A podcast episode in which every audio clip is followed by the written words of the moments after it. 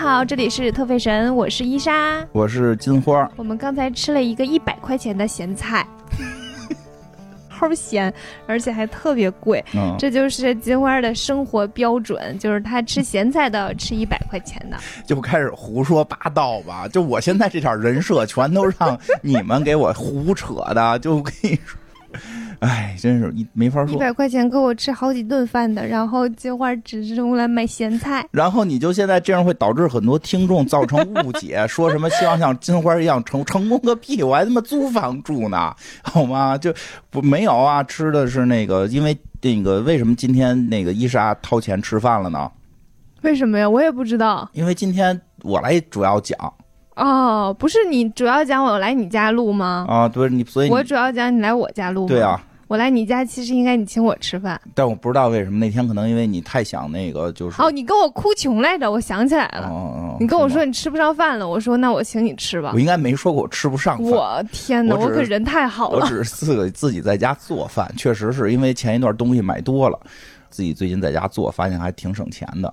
然后去哪儿都蹬自行车啊，挺好。嗯，因为这个上半年这个这个广告没接着。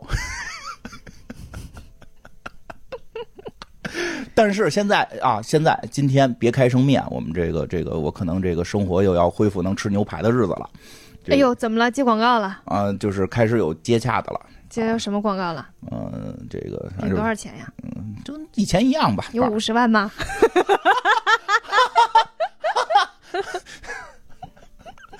我真的，那我三四年接一个就够了。我做那么多付费节目，不累得慌吗？我跟你说，说的多一点之后，大家才知道，就是这个事情 不那么真，是吧？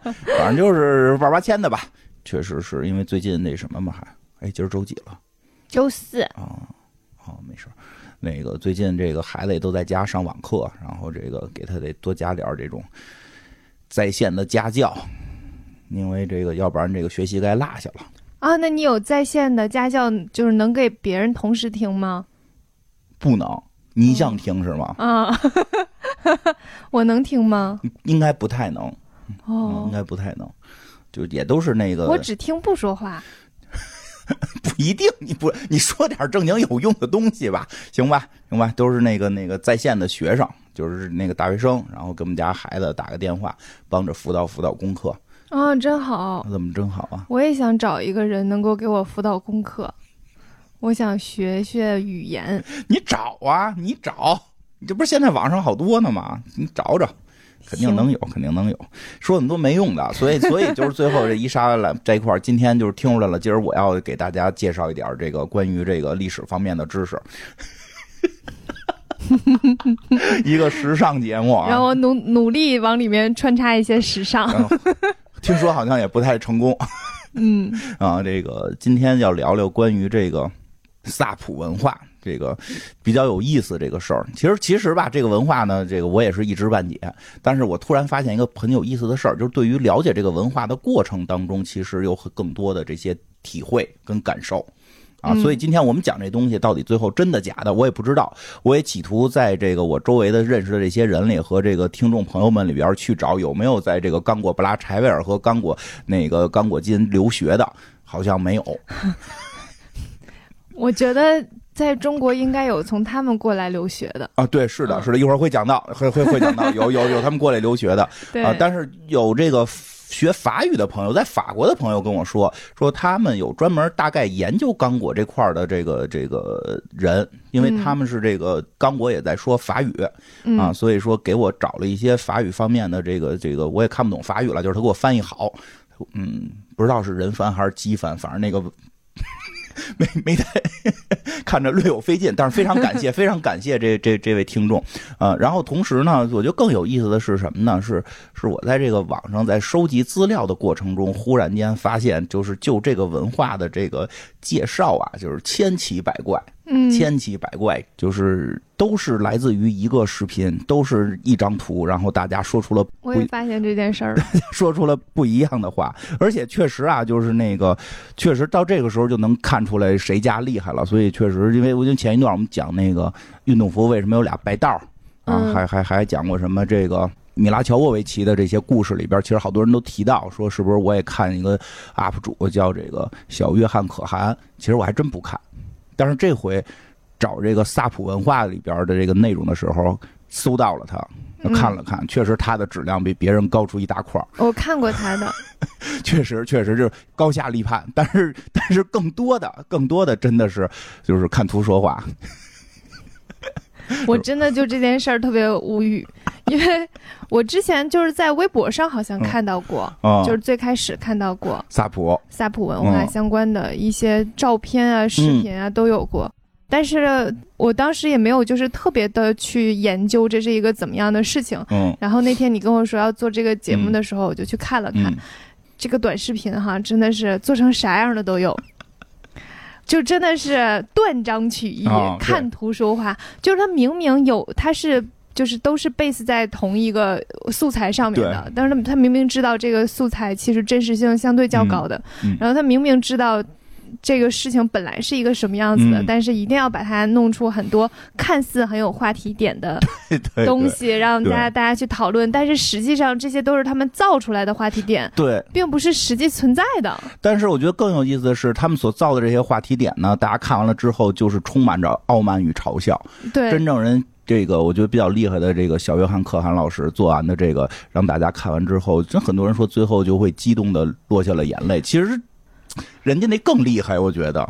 嗯，但是可能很多人没有那个水平，我只能给你弄点那个特刺激的。我觉得是目的方向吧，就是你做这件事情到底是为了什么？他们可能是需要非常快的吸引眼球，然后能够抓到这个流量，这是他们的目的。对，所以他必须去。拎出来一个非常极端的点，如果没有就造一个极端的点，然后能够快速的抓到用户，然后去看他的东西。他根本不在乎这件事情是真的还是假的。就每个所有人做事儿是有不同的目的的。有的人是想要让你看清事实的真相是什么，有的人是想让你通过这件事情去了解。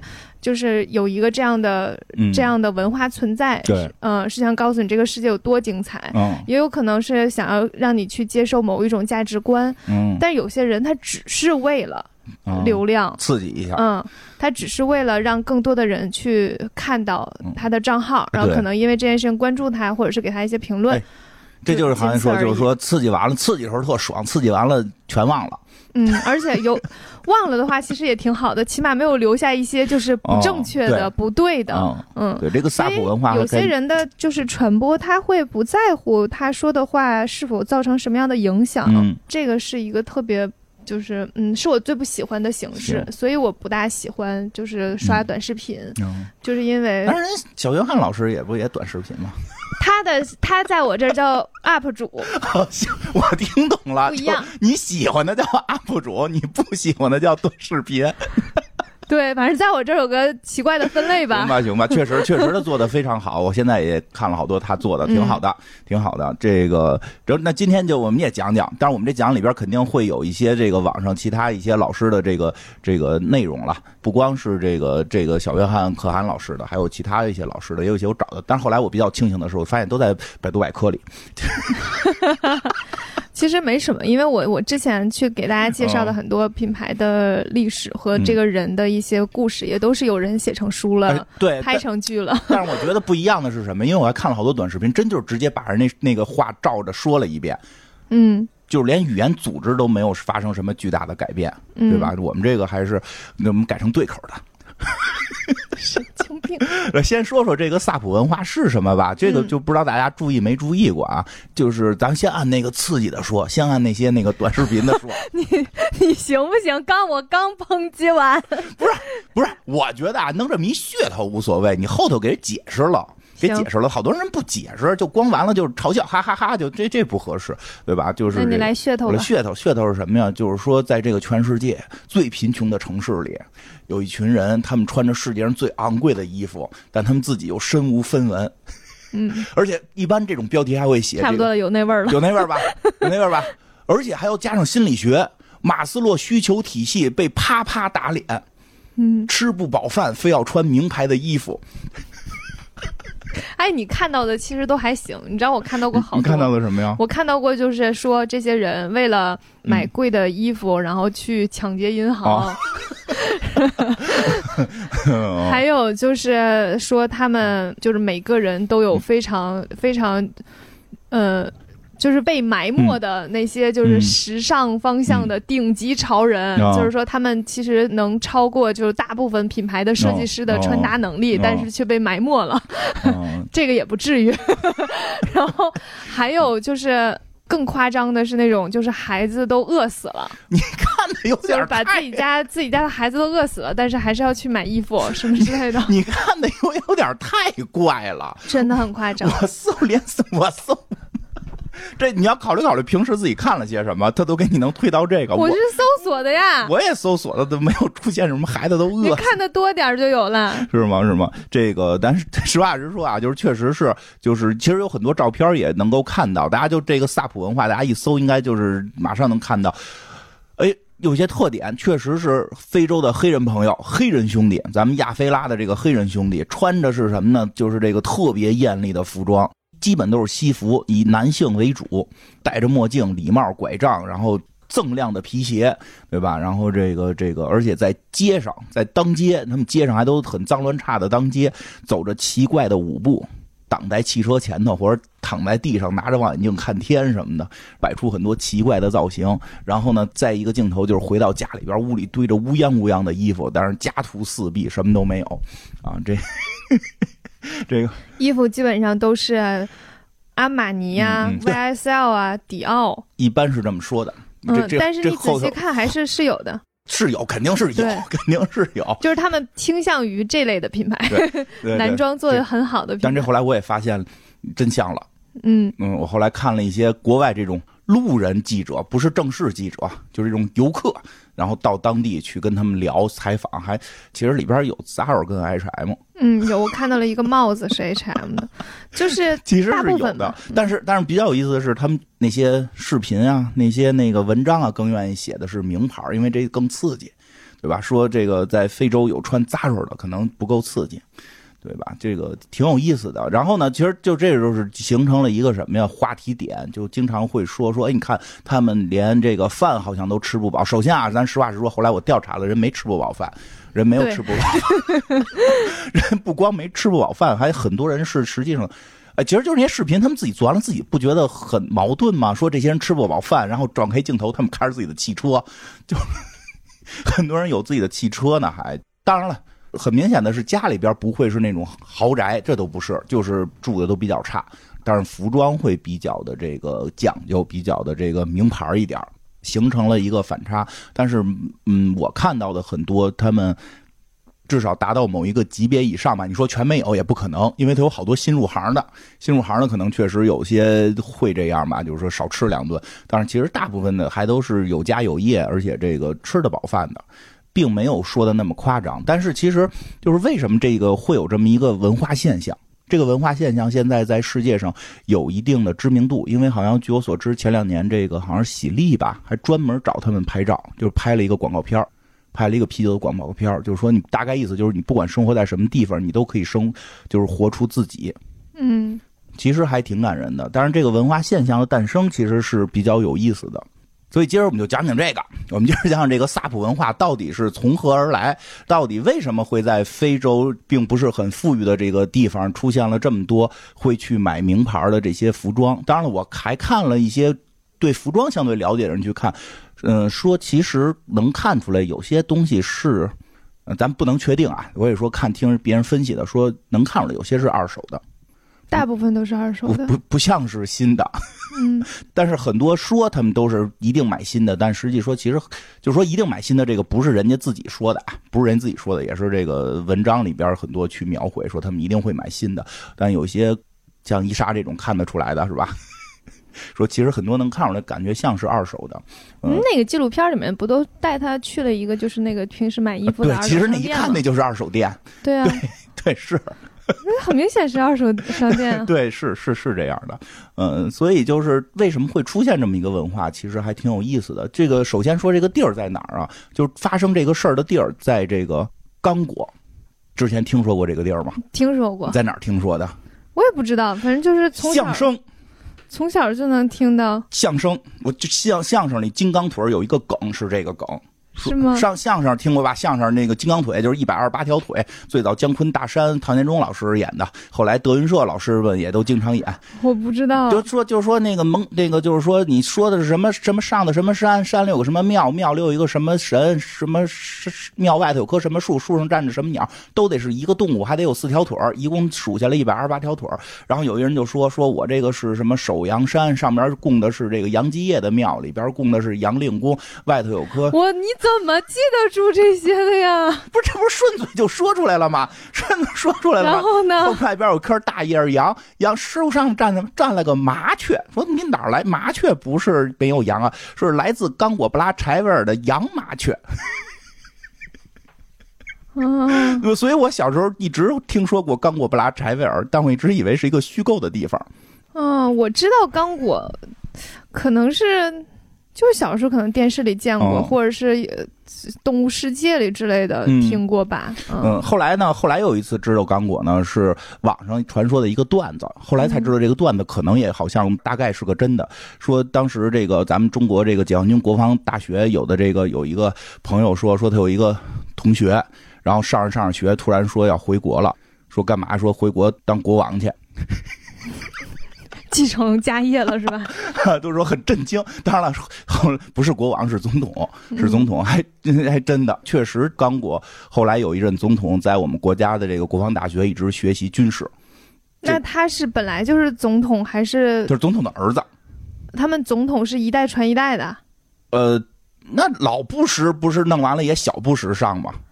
那不克林顿完了也希拉里选吗？就不是传的，就是选的。他爸爸临时去世了，明白了，就是临时去世不对，就是 战乱去世了。战乱的时候被这个杀掉了，嗯，这个所以他就赶紧回去，得得，因为是是临时的情况嘛，所以就是，当然后来也选上了，嗯，但现在不是了，选了应该据我了解好像是三届吧，厉害了啊！这这，但是网上就是说说，真没想到我的同学居然是非洲国王。在中国留学啊，这个刚果啊，然后呢？所以这个文化的诞生，萨普这个文化穿西服的这个文化诞生，是跟本身刚果的国家历史是有很大的渊源。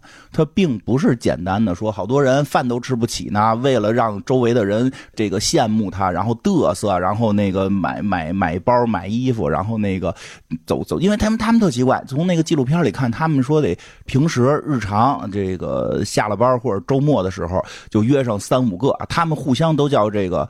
叫萨普尔，他们就去叫炸街，这个穿着这个最华丽的这些衣服，迈着他们这些奇怪的舞步，然后走在街上，走着走着，甚至就停在那儿，挡在马路中间。然后周围的这些朋友们看他这些人，其实啊，这个有时候网上说说大家都笑话他们，说他们这个饭都吃不上，然后天天穿的特华丽，来这穷嘚瑟，大家都看不起他们。就其实没有，因为从纪录片里边能看出来，大家好像对他们还挺尊重的。尤其是有些岁数大的，或者是这个在他们这比赛里边获过冠军的，哎呦，在当地大家都很热情。就是其他的就是没穿这么华丽的衣服，在菜市场大家都跟他们拍肩膀。为什么会出现这些情况？其实是跟这个刚果的整个这个历史有关。而且还有一点什么呀？就是得说一下，就是这个萨普他们他们穿的还有一个特点，颜色特别艳丽。这我就不知道是不是因为跟人的肤色有关，因为我也穿过类似的衣服，会显得。人特好像特别暗淡，人特别暗淡还是衣服特别暗淡？人有我穿过橘红色的衣服，我觉得我驾驭不了这种颜色，我可能穿蓝的还行。我觉得是这样啊，就是你首先去想，所就是在那个国家出现人去采访你身边的人这件事儿，是一个比较稀奇的事情，嗯。所以大家可能就那个关注度，我觉得是要比平时他们走在街上的关注度要高的，对，更高。这是一个方面，另一个方面就是你说到衣服这件事情，我觉得，呃，所有采访到的基本上都是比较，就是你你想他们是一个群体，这个群体里面尖儿上的也有尖儿上的和刚进到这个群体的人，有拍他们刚入行的，就是刚开始就穿的跟我差不多一水平。对，就是他还是以。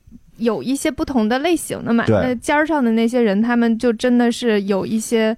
研究研究这件事情，服装如何搭配呀？然后色彩上怎么去调和呀？等等，他们是有在认真去做这件事儿的。对对对，所以你能看出来，他们有的时候他的配色，比如说领带和袜子的配色是一个配色，然后有的时候他们会同色系的不同的饱和度。对对对，非常厉害。或者是利用撞色等等，他们会去研究这件事情。嗯，那个因为我看过的还有就是不是在刚果的这类人，但是他们挺。就是他们会有一点看不上萨普，因为他们内部是有一些那个那个分歧的，就是其他的一些国家的不是刚果的，是然后我看的有采访。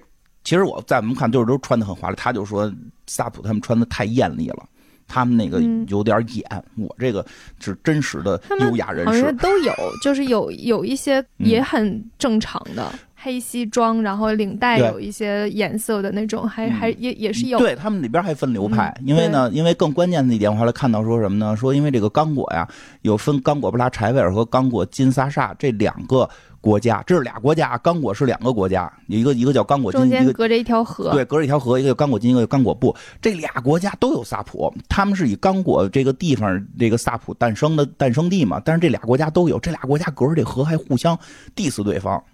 这个，我看有说这个刚果金这边的说说我们这个萨普那是老板，他们那边是秘书，用的就是老板和秘书这样的词吗？对，就是就我们比他们高级一块我们这衣服更贵更贵，然后更潮，我们这更潮。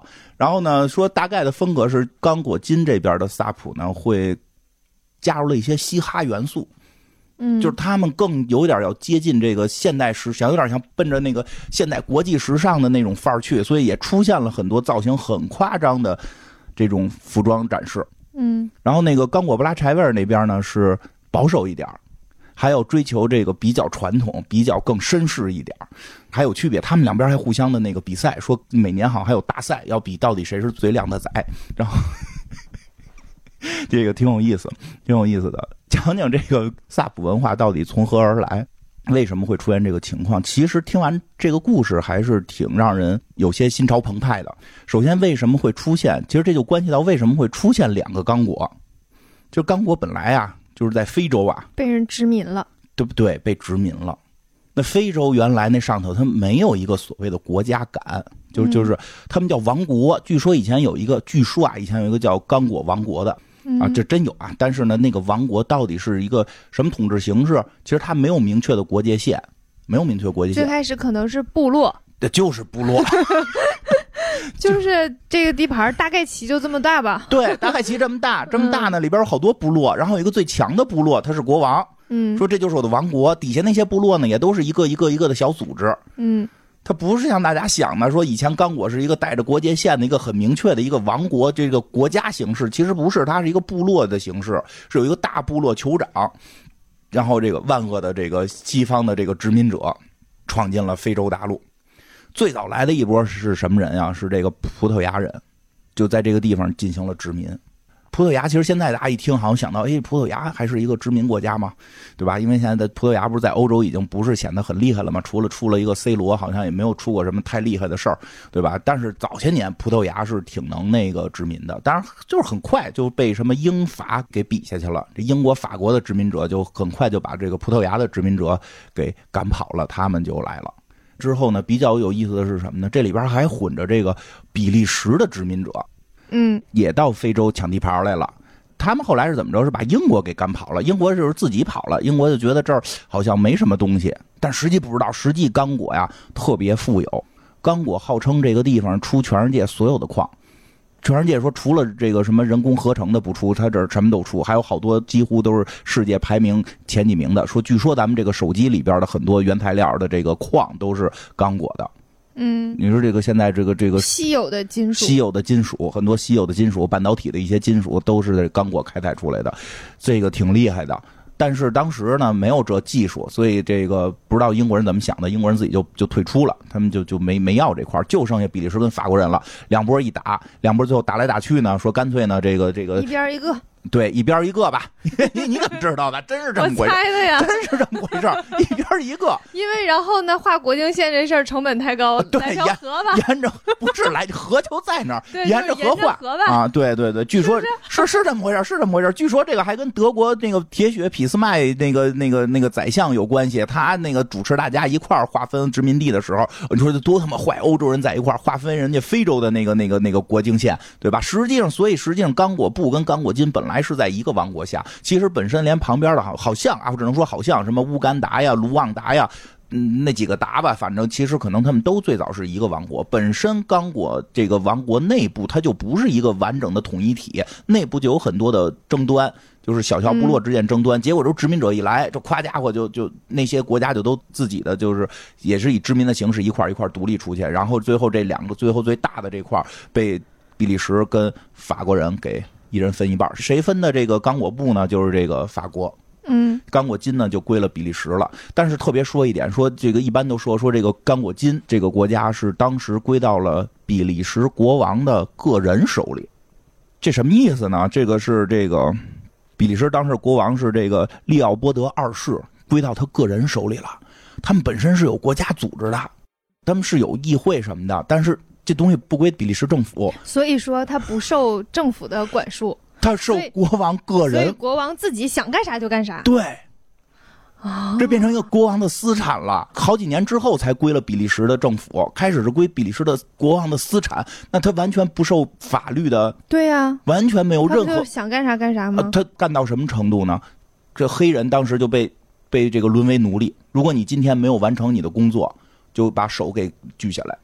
嗯。然后呢？而且更狠的是什么呢？说交手就行，是不是你的不重要？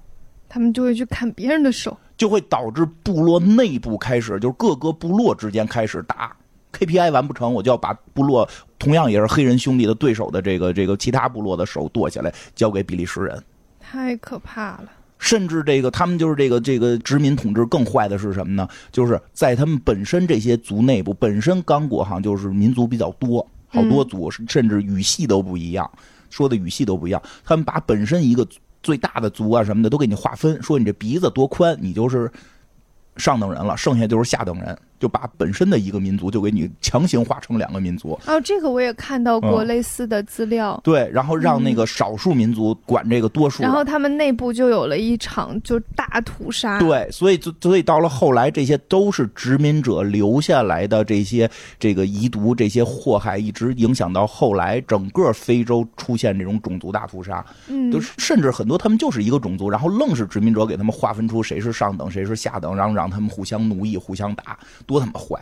然后在这个过程中就出现了什么呢？就有一些非洲的这个人们，他们当时什么呢？就是这帮殖民者不给钱，还为什么呀？他来刚果一看，大家都不穿衣服，见过西服吗？见过衣服吗？这么人才穿呢？就这这这殖民者的嘴脸啊！说来赏你，现在我你这活干的不错，赏你一件衣服穿。所以当时穿上这种衣服，就感觉你就是上等的这个这个非洲人了。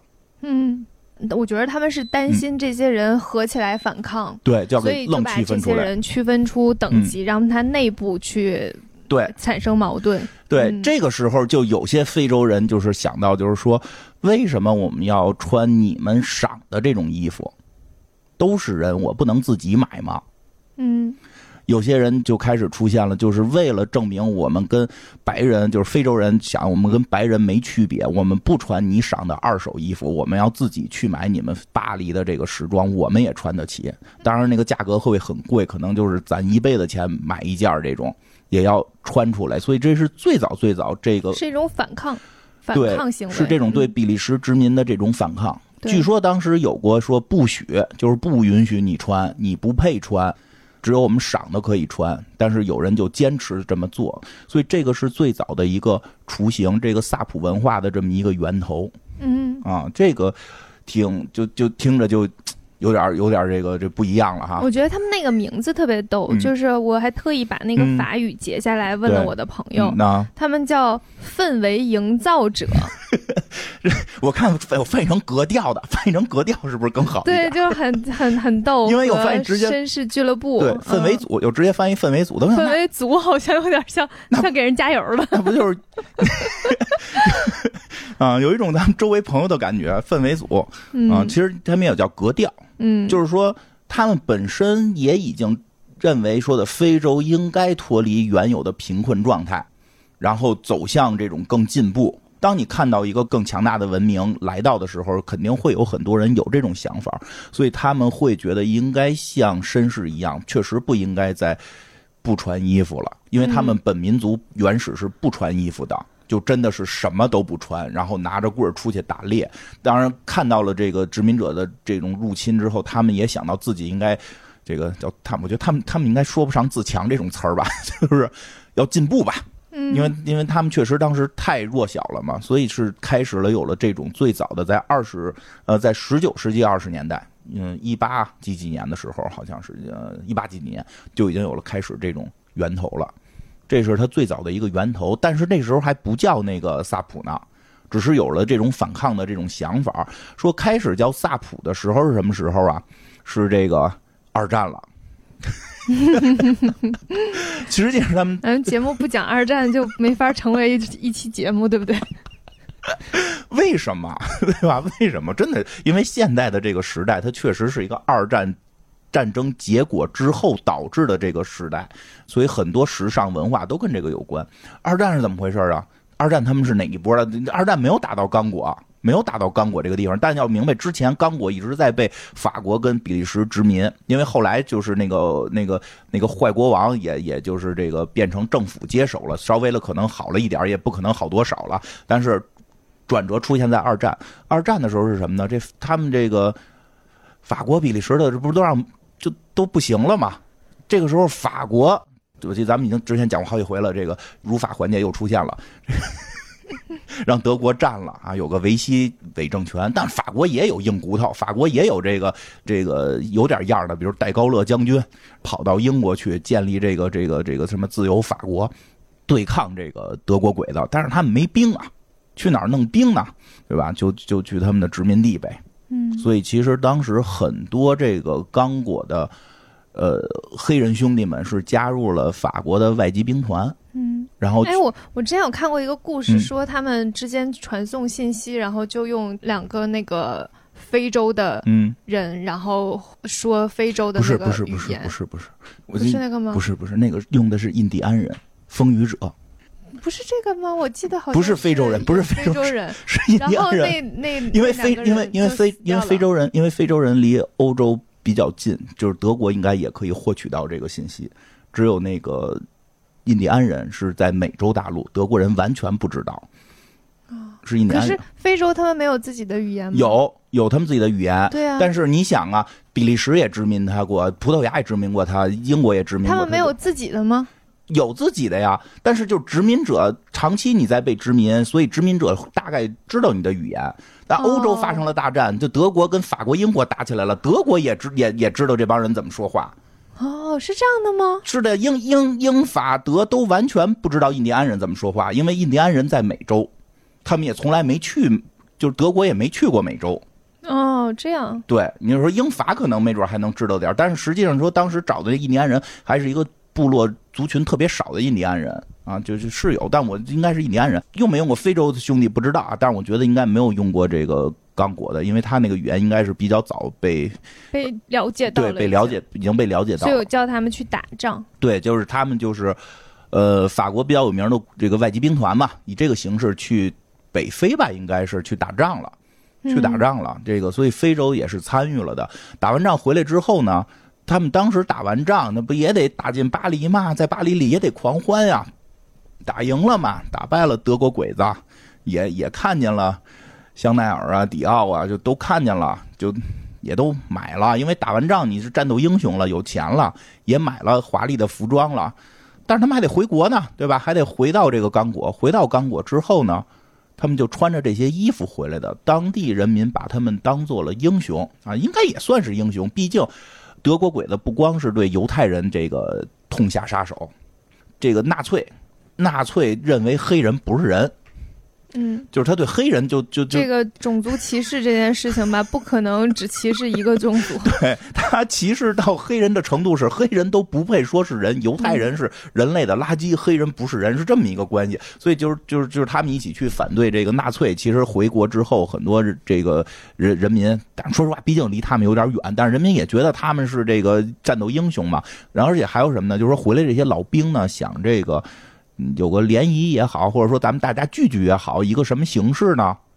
哎，就成立了这么个协会，就叫这个带回来的衣服穿出来。对你也不能再穿军装了，但是你可以穿上咱们当年打进法国、解放法国时候在法国买的那些迪奥、香奈儿，对吧？咱们都给穿起来，然后在咱们这个刚果的这个咖啡馆里，可以一块儿大家这个聊聊当年战斗的经历。嗯，呃，这个协会是在这个时候诞生的。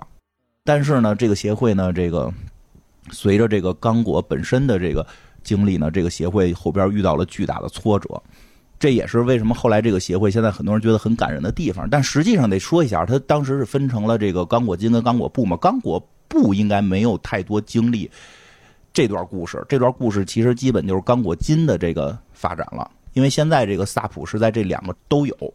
但是不太一样，都有。这刚果金这是遇见什么事儿了呢？这个就比较这个这什么了？这个呃，随着这个二战结束，这个美国他们不是推起了一波这个殖民地解放运动，就是殖民地你不要再当殖民地了，都都他妈什么？美国推的啊啊啊！啊，他们自己呢？他们没什么殖民地，真的吗？呃，美国是经济殖民嘛，就是整个南美是它的后花园，但是它没有那种就是英法那种行直接占地盘儿。行，他没有，他不，他叫经济，他叫就是他为什么这么干？你知道为什么这么干吗？那它里头肯定有道理啊，那不就是你别地盘殖民，我全用经济殖民，我殖民了。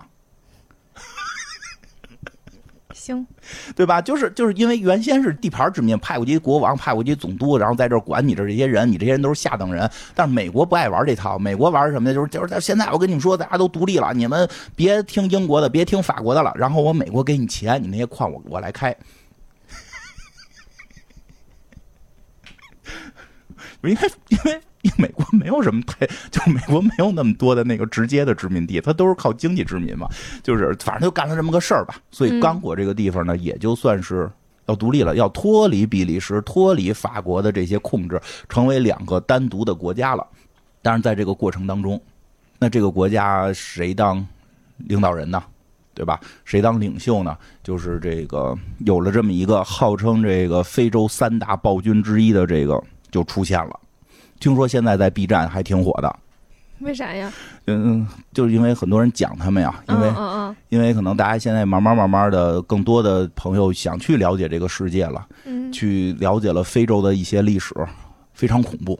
号称这个非洲三大这个暴君的一个是叫这个非洲拿破仑博卡萨，一个是食人狂魔乌干达的阿明，还有就是这个扎伊尔的大魔王蒙博托，啊，这个。扎伊尔大魔王蒙博托就是这个刚果的这个后来的领导人。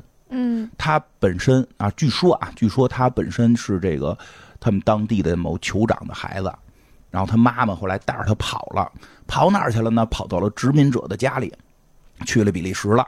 然后比利时反正也有人照顾他、帮助他吧。然后在比利时反正就上学呀，然后这个当好像是记者还是编辑，反正就是写点文章啊什么的，写的挺好，有文笔，而且有才华。这个人，这个人呢就被当时的一个这个刚果的这么一个革命家给看上了，觉得这小伙子不错，跟着我，咱们一块儿把这个刚果从殖民者手里给解放出来。这个人呢叫卢蒙巴，就是刚果。成立的时候的第一个总统，他看上这个蒙博托了嘛？看上这蒙博托，觉得这小蒙不错，这个这个可以当我秘书。后来他当了总统之后，这蒙博托就当了类似于这个二把手，国家二把手。但是这个谁，这个新总统这个卢蒙巴有一个情况，他有什么情况啊？他。本来啊，受到这个西方的一些支持，不是美国搞的这些运动吗？但是他后来一学习，发现你美国你这不还是骗我们吗？对吧？咱们这个亚非拉兄弟是一家，能跟着你们混吗？准备加入这个这个社会主义阵营，这美国一下就急眼了，说那我这折腾半天，你怎么这个加入苏联这边了呢？就当时就是冷战嘛，这个北约跟华约这个对抗嘛，说你你那那那不行，得得得弄你。他就这个找到了他这个小弟，这后来的这个这个领导人蒙博托说的，你能不能啊给你钱，你把你大哥给办了？嗯，说说钱不够，就反正给了特别多的钱，然后各种的这种利诱，这蒙博托最后决定把自己的老大给办掉，所以他的这个真正的这个开国的。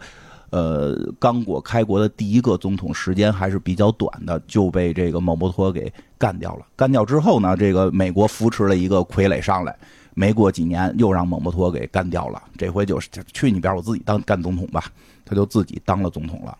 嗯，当了总统之后呢，因为他是比较有这个有有知识的，他比较在西方留过学，有知识，所以开始搞的国家还不错，欣欣向荣。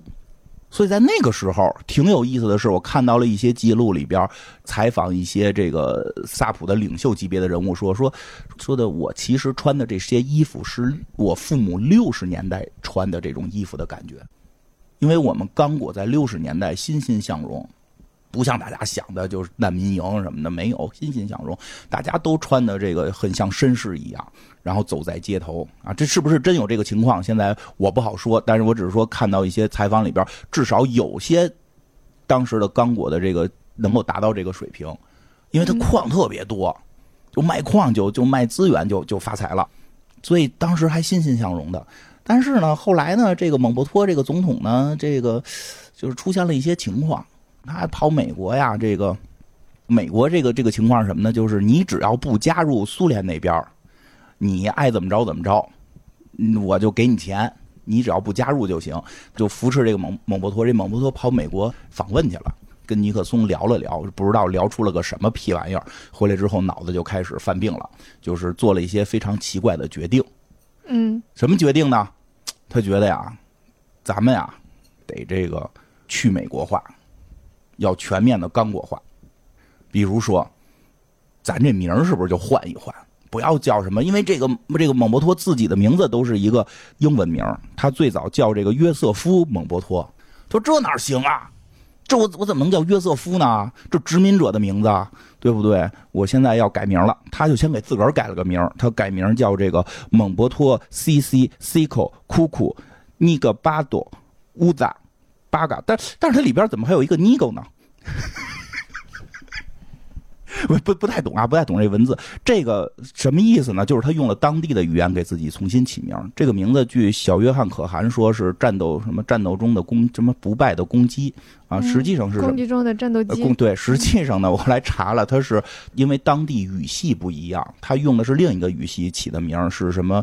不知失败的勇士，拥有拥有忍耐力、不屈不挠的能力，从一个胜利走向另一个胜利。这么长啊！而且要求所有人都要改这种名嗯，所以有时候咱们看着那非洲朋友们一报名，哔哩吧啦报一大堆，啊，都受这个影响，都受这个影响。然后呢，这个更关键的一点是什么呢？就是国家也不能叫刚果了，这是西方殖民者给我们起的，我们要换名他换成什么名了呢？他就换成了这个扎伊尔。所以在那个时候，他就叫扎伊尔。其实他还来中国访问过，我爸妈他们好像还还有印象过。七十年代来过中国访问，当时都是说的是这个扎伊尔的总统来这块访问，啊，这个其实那就是刚果金，后来又给改回去了，就是后来他下台之后又给改回去了，呃，要求开始改名，地名全改，你不能有那个西方的那个名字，都改成他们刚果的名字了。改完之后呢，更关键的点来了，那你还能穿侵略者的衣服吗？嗯，曾经这片。刚果上边都是这些穿西服的都是侵略者，我们得穿自己的民族服装啊。但是他们民族主要没服装，就是 就得不穿呀。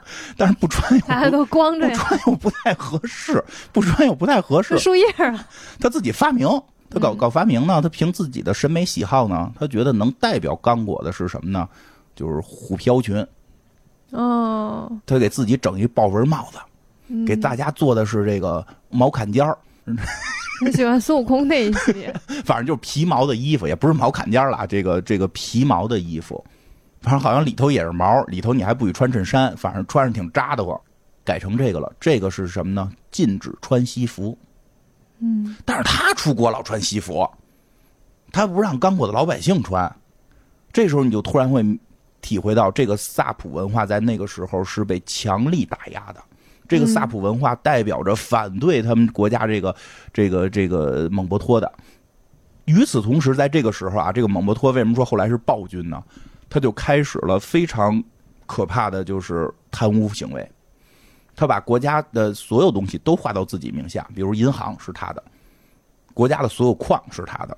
他在全世界买游艇、买别墅，买了好多好多好多的东西。但是他底下的老百姓们就是连饭都吃不上，这个国家就极度的开始衰败。因为就是现在大家看到的这个这个破败不堪，就是从他开始的。而且谁不听他的话，他就给谁给弄死；有反对的，他就直接给人车裂，嗯，肢解。暴君就是说他后半程就变成暴君这就是发生近几十年的事儿。七十年代，嗯，七八十年代，八十年代一般都会写一个写萨普文化在八十年代受到打压，就是这个打压。八十年代很近啊，这个那个时候你敢就是你敢穿西服上街，你就是冒着这个可能被肢解的这个罪的。嗯，大家有兴趣可以多去看关于他的一些这个介绍吧。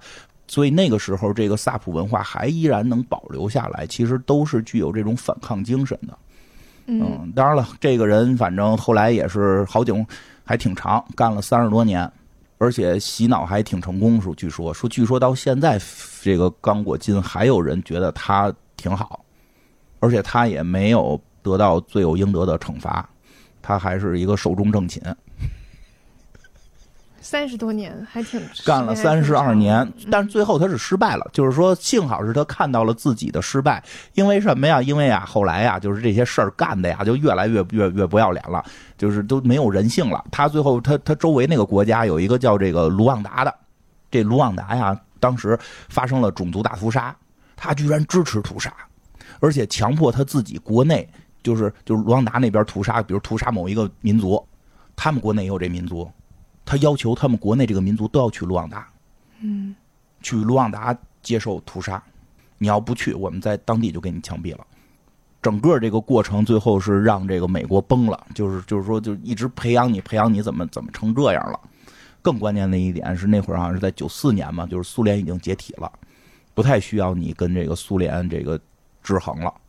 嗯，所以美国后来就开始支持他的反对派，叫这个卡比拉。卡比拉是谁呢？是切格瓦拉同志的一个战友。看，切格瓦拉同志又出现了。连上了。切格瓦拉同志，咱之前不是讲过切格瓦拉同志后来去非洲搞革命了吗？就来这个刚果了，遇到了这个卡比拉同志。但是这个切格瓦拉同志呢，这个当时已经等于是从这个古巴的领导人自动的下来要去搞革命嘛。但是已经吃过见过，什么都见过。但是一到刚果一看，哎呦，他们这搞革命的人怎么这个文化水平这么这么差呀？所以这个给这个格瓦拉同志给气着了。格瓦拉同志觉得这搞不下去呀，就是他们的整个这个水平根本达不到我要求的这个战斗水平啊，所以后来就离开了。但是跟这个人也算是这个有过这个缘分了。这个人就后来继承了格瓦拉同志的这个遗志，一直在本地搞革命。最后这个美国相中他了，然后支持他，包括旁边的什么卢旺达呀、乌干达呀都支持他。然后趁这个蒙博托在出国治病的时候，就给他们这政权推翻了。嗯，然后呢，他呢就把自己的孩子送到了中国来学习，跟他说一定要去延安、去西柏坡好好学习。当然了，他孩子来这块不光去了延安、西柏坡，也去了上海，去学习了改革开放之后的很多的先进的经验，这是后话了。但是这个谁，这卡比拉呢，就是也本来以为刚果就能好起来，也没好。后边这个不是刚才说什么乌干达他们支持他吗？然后这个。哎，是哪个达呀？反正就一个达吧，不是瓦坎达。某个达支持他，结果支持他支持他的人图什么呀？不是也想把他当傀儡吗？所以支持他那个国家不走，跟这赖着不走。军队在这块挖他们家矿，挖他刚果矿不走，所以他就也急了，又跟人家又翻脸了。结果打起来了，嚯！说整个啊就引起了，就是真的，就是人就这么说，就是有些事儿啊，其实确实是这个大型的这种大战呀，这种屠杀呀，其实。在地球上一直在发生着，只是不被关注到。啊，有些可能事儿到了我们眼前，大家成了大家的讨论的一个热点。可能更多的、更惨烈的都是大家被忽略的。从一九九八年开始，所谓的非洲世界大战，九个国家参加，在刚果开打，互相打啊，一共好像是死了五百多万人。嗯，九个国家参与，打到了。二零零二年吧，二零零三年，从九八年开始打，最后是这个卡比拉在这个过程中就是被给这个杀死了，他儿子从咱国防大学赶紧回国继位，这个也不叫继位吧，反正就是就是继承遗志吧。然后后来是他在这个小卡比拉的这个带领之下，让这场战争最后是算是平息了。刚过那来咱们国家留学的那个人还挺厉害。反而算结束了战争，你不管怎么说，他算结束了战争，让刚果才一步一步开始重新走上了这个正轨啊！现现新的一届政府已经不是他了，已经不是他了。他有人说是什么斗争下去了，有人说是选下去了，也有说是那个，因为他按道理他就本身就就多干了，人就他就是本身也要退，然后是平稳过渡，有各种说法。但是你说刚果至少比非洲大战的时候要。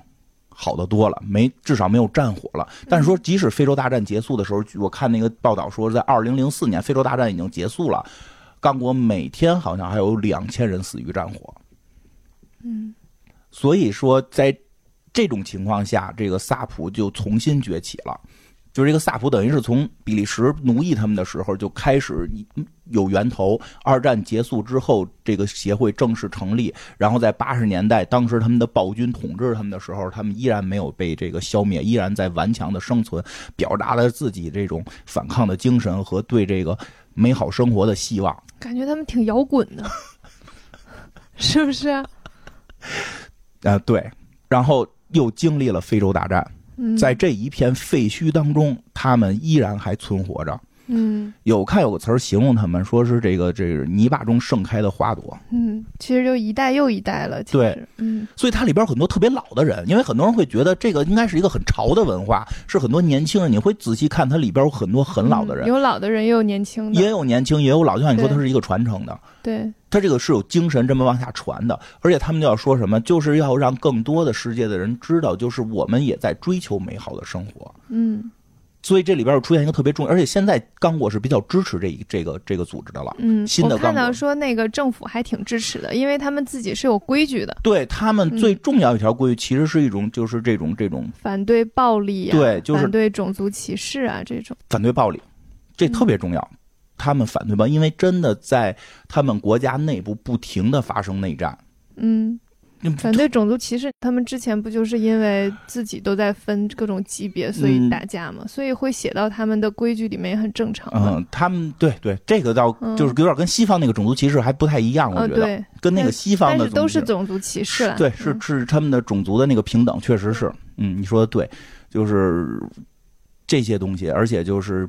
不能偷盗，其实这是特别关键的，所以好多 UP 主就是不大短视频，短视 还有不喝酒，喝酒喝酒就不酗酒，不酗酒，不酗酒，不酗酒，然后还有那个要工作，要工作，不能不能沾那个毒，对对对，其实还挺多规定的，因为什么呢？因为这些规定，他们就是说要像绅士一样的生活，嗯，因为在而且要勤洗澡。就其实是这个对于非洲来讲太重要了，很重要因为非洲非很多传染病其实都是因为不注重卫生。非洲的艾滋病感染率达到百分之二十，据说就是这个这个刚果啊，刚果的艾滋病感染率达到几乎达到百分之二十，埃博拉病毒也在他们这个地方是是是传播的。嗯，所以干净对于他们来讲特别重要。以前我玩过游戏，就是说是去那个那个非洲什么的一些国家去那个。你的游戏，我跟你说，就是拯救所有国家。虚拟的拯救所有国家，什么各种日本啊，什么美国、法国，古代。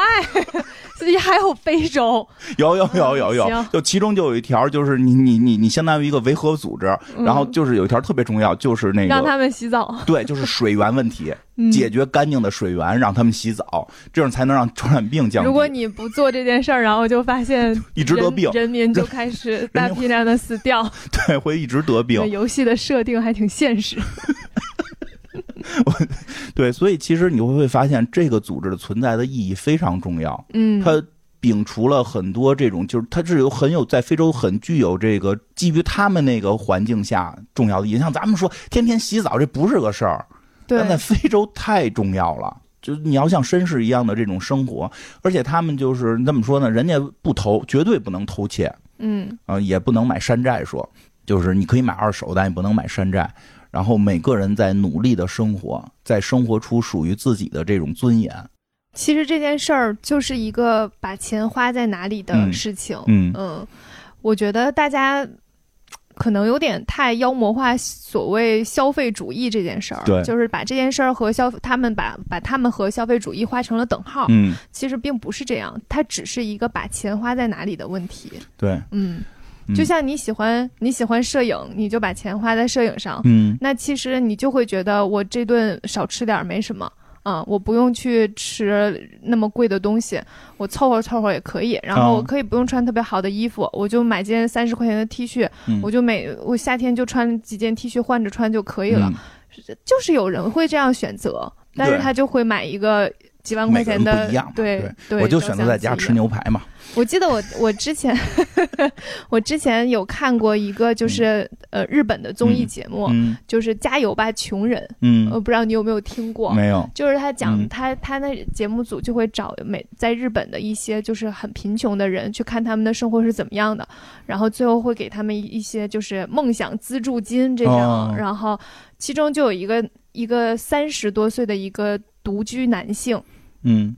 就采访他的生活，他就是每天吃酱油泡饭，嗯。嗯，然后挤一点芥末，然后如果他去打工，他会打工赚钱，但是都是那种日结的散工，然后给他的一个饭团，他就会把这个饭团留着，他都已经过期很久了，但是这个饭团就是相当于他比较好的食物，他就会泡到热水里面变成汤泡饭，嗯，他就在过着这样的日子，那他的钱都用来干嘛了呢？他非常非常喜欢桑巴舞，嗯。嗯，然后他们每个夏天都会有一个桑巴舞的大游行，之后他就把所有的钱用来做一个山车，就是那个桑巴舞展示的时候有一个那个花车花车一样的东西，他就做那个山车。然后我就在想，哦，那这个人可能是一个舞蹈爱好者，你知道吗？他这个时候可以展示自己。然后那个节目组接下来给到的镜头就是真的到了夏天，然后桑巴舞。街上游行，这个小哥哥只是在那个山车里面去操控那个山车，没有人看到他。他 就是喜欢让大家看到他的车。车之后，他又在里面，然后又特别激动，在里面飙泪。嗯，他想让人看到他的车，就有一种燃烧了自己的那个感觉，你明白吗？就是他把他他所有这半年的积蓄都在这一个车上，然后这件事儿是没有酬劳的。他坐这个车是没有酬劳的，然后他就在里面就呐喊，然后狂飙泪，但没有人看到他。然后我当时那一刻就觉得，这也太热血了吧！就是怎么，就是为什么会这样选择？你一定会想说，那我为什么不吃点好的？对，这件事儿对我来讲没有什么意义，就是我又没有被展示到，我又没有就是走在那个花车前面，他只是在里面藏在了那个里面，然后。最后节目组问他说：“那你想要那个资金来做什么？”他说：“他要给他的那个那个山车里面换一个鼓，因为那个鼓破了，嗯，就是已经不响了。”嗯，人就是坐花车那一类的呀，就有啊。对啊，就是就是你能感受到，就是每个人都在把钱花在自己热爱的事情上，就是一件很热血的事情。不偷不抢就行，就很酷哎。当然了，这个就是我后来多看了一些，但确实。这个萨普文化现在也出现了一些特殊的情况，嗯，因为它原先的那个诞生的那个土壤是极其需要你的反抗精神，去这种反抗的表达，去对于这个现代的一些这种这种对生活的这种更好生活的这种追求，而且确实也越来越多做到了。比如说像好像是喜力啤酒嘛，就是已经去去拍到了他们，去把他们作为这个一个一个文化符号，在向全世界去推广。其实最重要的点什么呀？就可以得到这个投资，嗯。这个时候，大家第一啊，就是想到，哎，刚果有一堆萨普穿着西服啊，就就是这么一个概念出现在脑子里，和你想象着在刚果原始森林里有一堆人拿着标枪，你想更想投资哪个国家？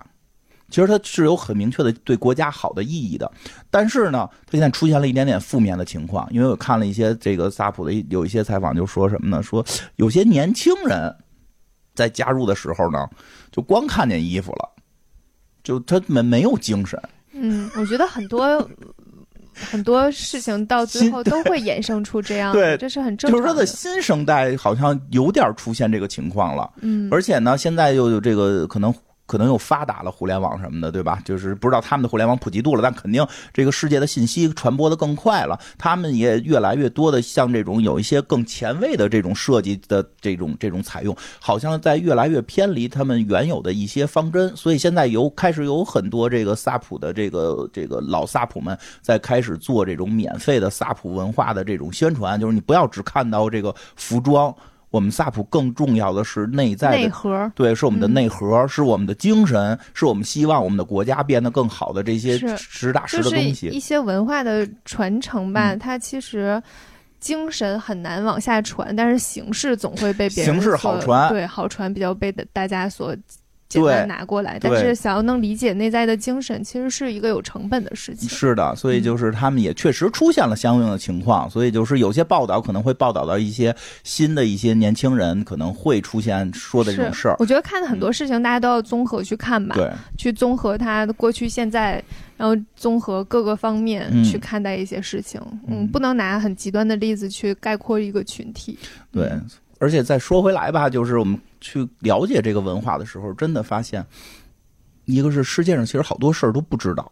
嗯，是的，对吧？真的，我我就这零几就九八年零几年，我们还知道有那么一个总统在我们这儿上过学，都不是很清楚到底当时非洲这个所谓的非洲大战到底发生了多么惨烈的这个状况。嗯，因为这个世界太大了，嗯，信息太多了，嗯嗯，而且再有就是。嗯，就可能是一一张图、一段视频，然后被不同的人以不同的角度在胡说八道。嗯，很多时候你很难看到。其实我们今天讲的这些到底是不是真相，也不知道，也都是我是我们能看就更多的看到一些东西，然后去判，去有一些判断。大家可以去更，如果想了解，可以去更多的了解。但是眼睛可见的，他们真的穿的还挺好看。是的。这个确实是他们的打扮，他们的步伐。哎，但是从这我你你要想到一件事儿，当你把心思和钱都花在这件事一个事儿上，你基本上都会稍微好一些，是吗？嗯嗯，对他就是爱好嘛。你要是爱好这件事情，你多多少少都会比别人强一点。没见过哪个买了几十万摄影器材拍出来照片还没有你拿手机拍的好，这个概率太低了。你笑啥？我爸就是。没有，我说了个人，我说了个人。概率低，概率低，啊我遇见了而已。对，这个概率还是很低的。对，而且就是那什么，而且就是就是那什么，我看里边有一个挺胖的大哥，有的一个也穿挺帅，就就重新点上了我，是不是应该可以再捯饬捯饬的？这你可以找一下自己的风格 啊！我以前不是有吗？我这不是后来跟家待着不出门。以前有风格吗？有啊。哎，你都忘了，你脑子也不好。就是现在主要是也也也不出门了，这个这个这个也不倒了。但是确实看着我有时候就看他们穿还挺挺有意思，而且还有一个点子说什么呀？就是他们那个舞步，嗯，在街上走的，当然他们有点影响交通，嗯，因为我我我说啊就这这东西还是得变，因为原先他们街上没车，他们就可以在可以去一些没有车的地儿溜达，他们就可以在在街上各种耍。但现在有车了，我就看到了很多，就是他，就是周围人虽然都很啊不错，我们这儿的英雄，我们这儿的这个这个这个萨普牛逼明星，当然开车的人开开车都他妈快 都快瞪眼了，这他们就在车前头不走，就在车前头摆 pose 不走，给他们开汽车的给急的，本身就没红绿灯，然后，然后后来我顺便看了看刚果的现在的一些这个介绍，真的还是很穷，说那个穷到什么程度呢？说有那么一个小滑车，你就算中场了。什么叫小滑车呢？没有动力，就是从山上可以蹬着那个两轮车，就是一个没有脚蹬子的自行车。嗯，现在很多小孩骑那种车。对对对对对对对，就那个，但是是他们拿木头做的。满满就有一个。但是你现在那都是高科技做，人家就是拿木头打了那么个车，嗯，然后坐山上，然后说。他如果家里有这么一个车，你在当地，那你就是中产，然后全村的姑娘就都爱你，因为你有这个车。说前头搁一大麻袋，后头搁一大麻袋，你从山上滑三个小时能滑到那个山下头，然后你可以扛着这村上两两麻袋的东西到村底下那个集市上换去。嗯，说然后再推着车再再给推回来什么的，就就是其实还是挺这个落后的，还是需要发展，对吧？这个真是世界各个角落。有这种有这种各种各样不一样的人在生活。嗯，看完还挺觉得不一样。但是你就会发现，无论什么样的地方，就是总有人在为自己热爱的事情买单。对，嗯，为他热爱的生活，对，为他热爱的爱好。哎，还有一个，我在这个就是看这个资料里边发现一个更神奇的事儿。我就之前因为我不懂啊，说这个伦巴是他们那儿发明的。嗯，哎，这我才知道，我一直以为伦巴，因为不都是拉丁舞才跳伦巴呢吗？我一直以为是那个拉美、南美这边的舞蹈呢。后来我看了那个资料，是说为什么要说因为萨普的一个不能叫代言人啊，就是这个萨普的一个，就是大家都把他认为是心中的这个明星，是叫这个帕帕温巴这么一个人，他的那个音乐就叫非洲伦巴，然后在这个世界音乐上边还是有一定的名声的。后来我查了一下，说伦巴最早就是非洲的，然后是传到了古巴，在古巴发扬光大。然后最后是以拉丁舞的形式再传向了全世界，嗯就是它它本身也是跟这个当时这个这个殖民者把黑人带到这个北美去有关，然后所以它的源头也在这儿，哎，这个挺神奇。就是我突然想到，你说这交谊舞这伦巴也也是非洲的源头，摇滚乐也是非洲的源头。非洲好像确实对于音乐艺术方面还是挺有天赋的。稍微有点刻我我稍微有点刻板印象的是，我觉得他们穿搭好看，是不是跟这也有关系啊？我觉得有几个原因啊，一个原因是他们确实好像是有一些艺术天分的，就对于颜色的理解，嗯嗯，还有一部分是因为他们身材天赋。对，也有人说过这个，说他们身材天赋，就是他们真的就是头身比、腿长、脚长这一系列，就是可能穿衣服就会比比咱们好挺啊，他。主要特别挺，那肚子打完也能挺。你看，就是有好多那个黑人模特，那个腿从肚脐眼就开叉嘛，那么长，都不用拉伸，都不用美美美美美颜。然后，所以就是他们整个的更，他们更容易瘦。嗯，这件事儿也是，就是非洲人好像是瘦的人居多。嗯，就是他们体质问题。嗯，有一有一部分是因为体质问题，然后天生天赋就是更。头身比会好一些之类的。然后那个，就刚才说到那个那个非洲伦巴的那个那个音乐人帕帕温巴好像叫，然后他他还说了一个挺有意思的这个话，说的，我觉得这个心态我觉得挺好。他说的是白人发明了衣服，是是我们非洲人把衣服穿成了艺术。嗯，白人也也也也穿成艺术。人家说个自信点的话，你老你你就是讨厌鬼，挺好挺好。我我我我其实想分享一个感受吧，分享吧。我分享一个感受，就是我发现，就是很多人在我看的那些傻傻傻了吧唧的视频 下面，都会有一些评论，就是什么消费主义害死人呐，或者说他们就是是不是脑子不好呀，就是没有都没有吃饱饭就要去买这些东西，然后就说就是为了显摆，然后怎么样等等，然后就会觉得。我们好像很难很难跳脱一个思维模式，就是用自己的价值观去判断这件事儿。对，嗯，就是如果说我省吃俭用去，刚才我举的那个例子去做那个桑巴舞的山车，还是我省吃俭用去买一个一身奢侈品，你好像会觉得坐那个山车的人更热血，然后好像觉得好像比这个更厉害一点，但你也不知道，你不知道为什么。他就是在你的价值观在里面隐隐作祟，就会你就会觉得 哦，那件事情它更是热血的，这个它就是消费主义，它就是为了显摆，因为很多人买这些东西是为了显摆，那么它一定也是，嗯，就是很多时候我们在用自己的价值观去衡量这个东西，但是。你把自己的钱花在自己热爱的东西上面是没有任何问题的。对，嗯，无论你热爱的东西是这个东西本身，还是说它背后的文化，嗯嗯，就哪怕这些人他就是喜欢漂亮衣服，我都觉得这件事儿可以理解。嗯，我就是在这个歧视的底层。你把钱花在哪了？游戏。哦，还好啦，这个现在没有到歧视底层吧？花在游戏上，我觉得就是现在大家理解程度上来讲，好像会高于奢侈品。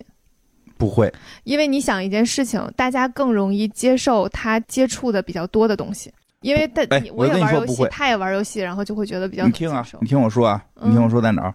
比如奢侈品，我花三万块钱买一包，嗯，这游戏我充了三万，嗯，你会觉得我我那是因为我不怎么不是所有人都会觉得玩游戏那个是傻子，我不觉得，不一定，真的真的。我觉得这件事儿就看你接触是什么，就比如说，如果我是一个动漫迷啊，嗯，然后我把钱都花在了漫画上，嗯。这正常，你说动漫迷嘛？对，然后那么我看到一个人也把钱花在动漫上，我就会很理解他。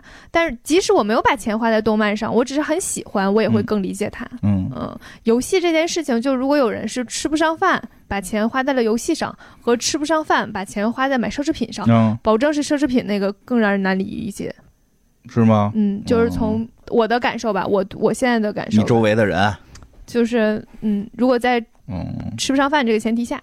哦哦，吃的饭还是得吃，还是得先吃。就是比较吃饱的情况。就比如说吃酱油泡饭这个情况下，哦，嗯，就像山车小哥一样，你去吃酱油泡饭，然后花在游戏上。说不好，看看大家吧，大家是觉得哪个更接受不了？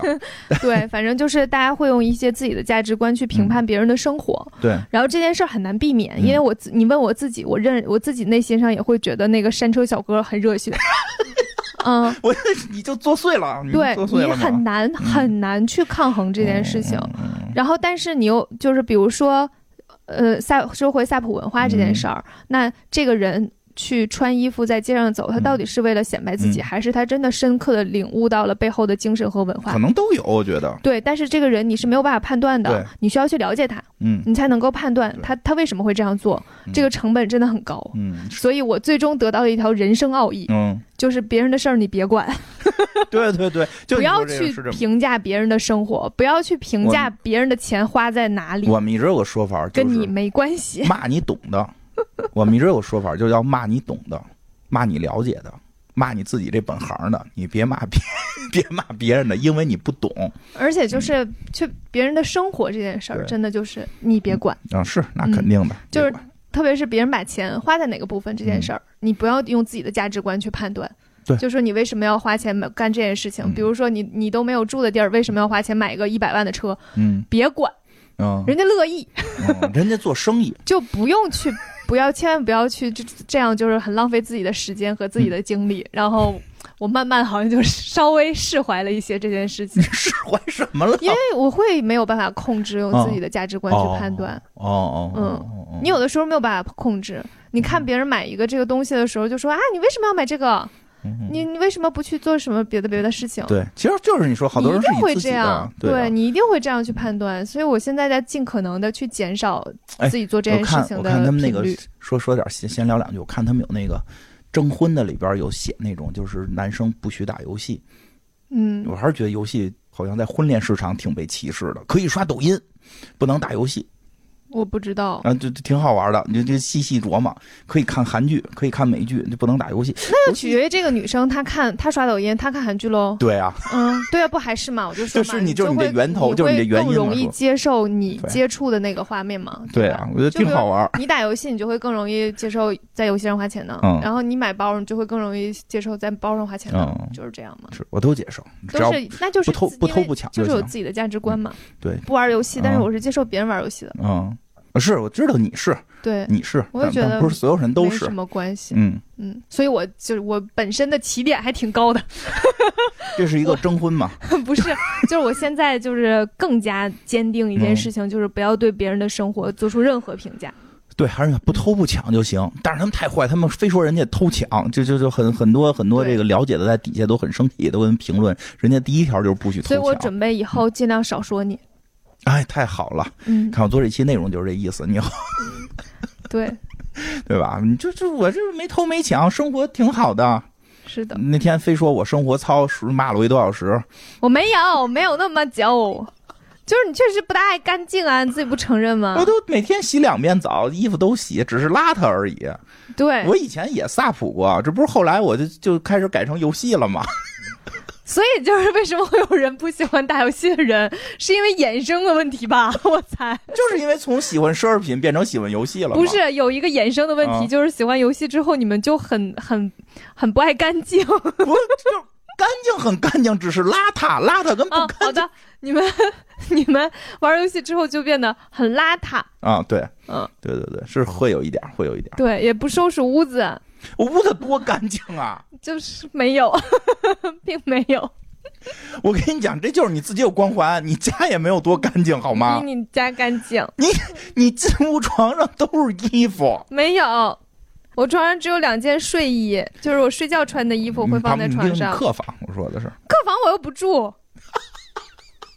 客房是给客人住的，客人不来的时候，他就可以做任何任何使用啊。行行行行行，你老有理。你 怎么了？我睡觉的床非常干净。嗯，好的。哎呀，真的是行吧。不过我我以后不管你了。啊，是啊，我也不理解为什么要管我，就 就没有没有任何理由管，就对，是的，对吧？但是就是看着不顺眼。对，嗯，就是嗯，我要努力的克服自己。嗯，不理解为什么这么不顺眼，还是朋友。嗯，就因为我底层逻辑还是比较尊重别人的生活方式的，我只是爱爱絮叨吧。对，那可能是爱絮叨，少絮叨，少絮叨，要不然就对少絮叨，招你不絮叨了就招人更招人喜欢了。不需要，为什么要招那么多人喜欢？现在这些人够了。行吧。嗯，够了。嗯，停吧，挺好。人不能奢求就是所有人都喜欢你，只要有一部分人就可以了，也不用太多。多了你过不过来。哎呦哎呦哎 呦！再说说，再说说渣女的形象就快出现了啊！我要吃水果了，好吧，再见了大家，拜拜，拜拜。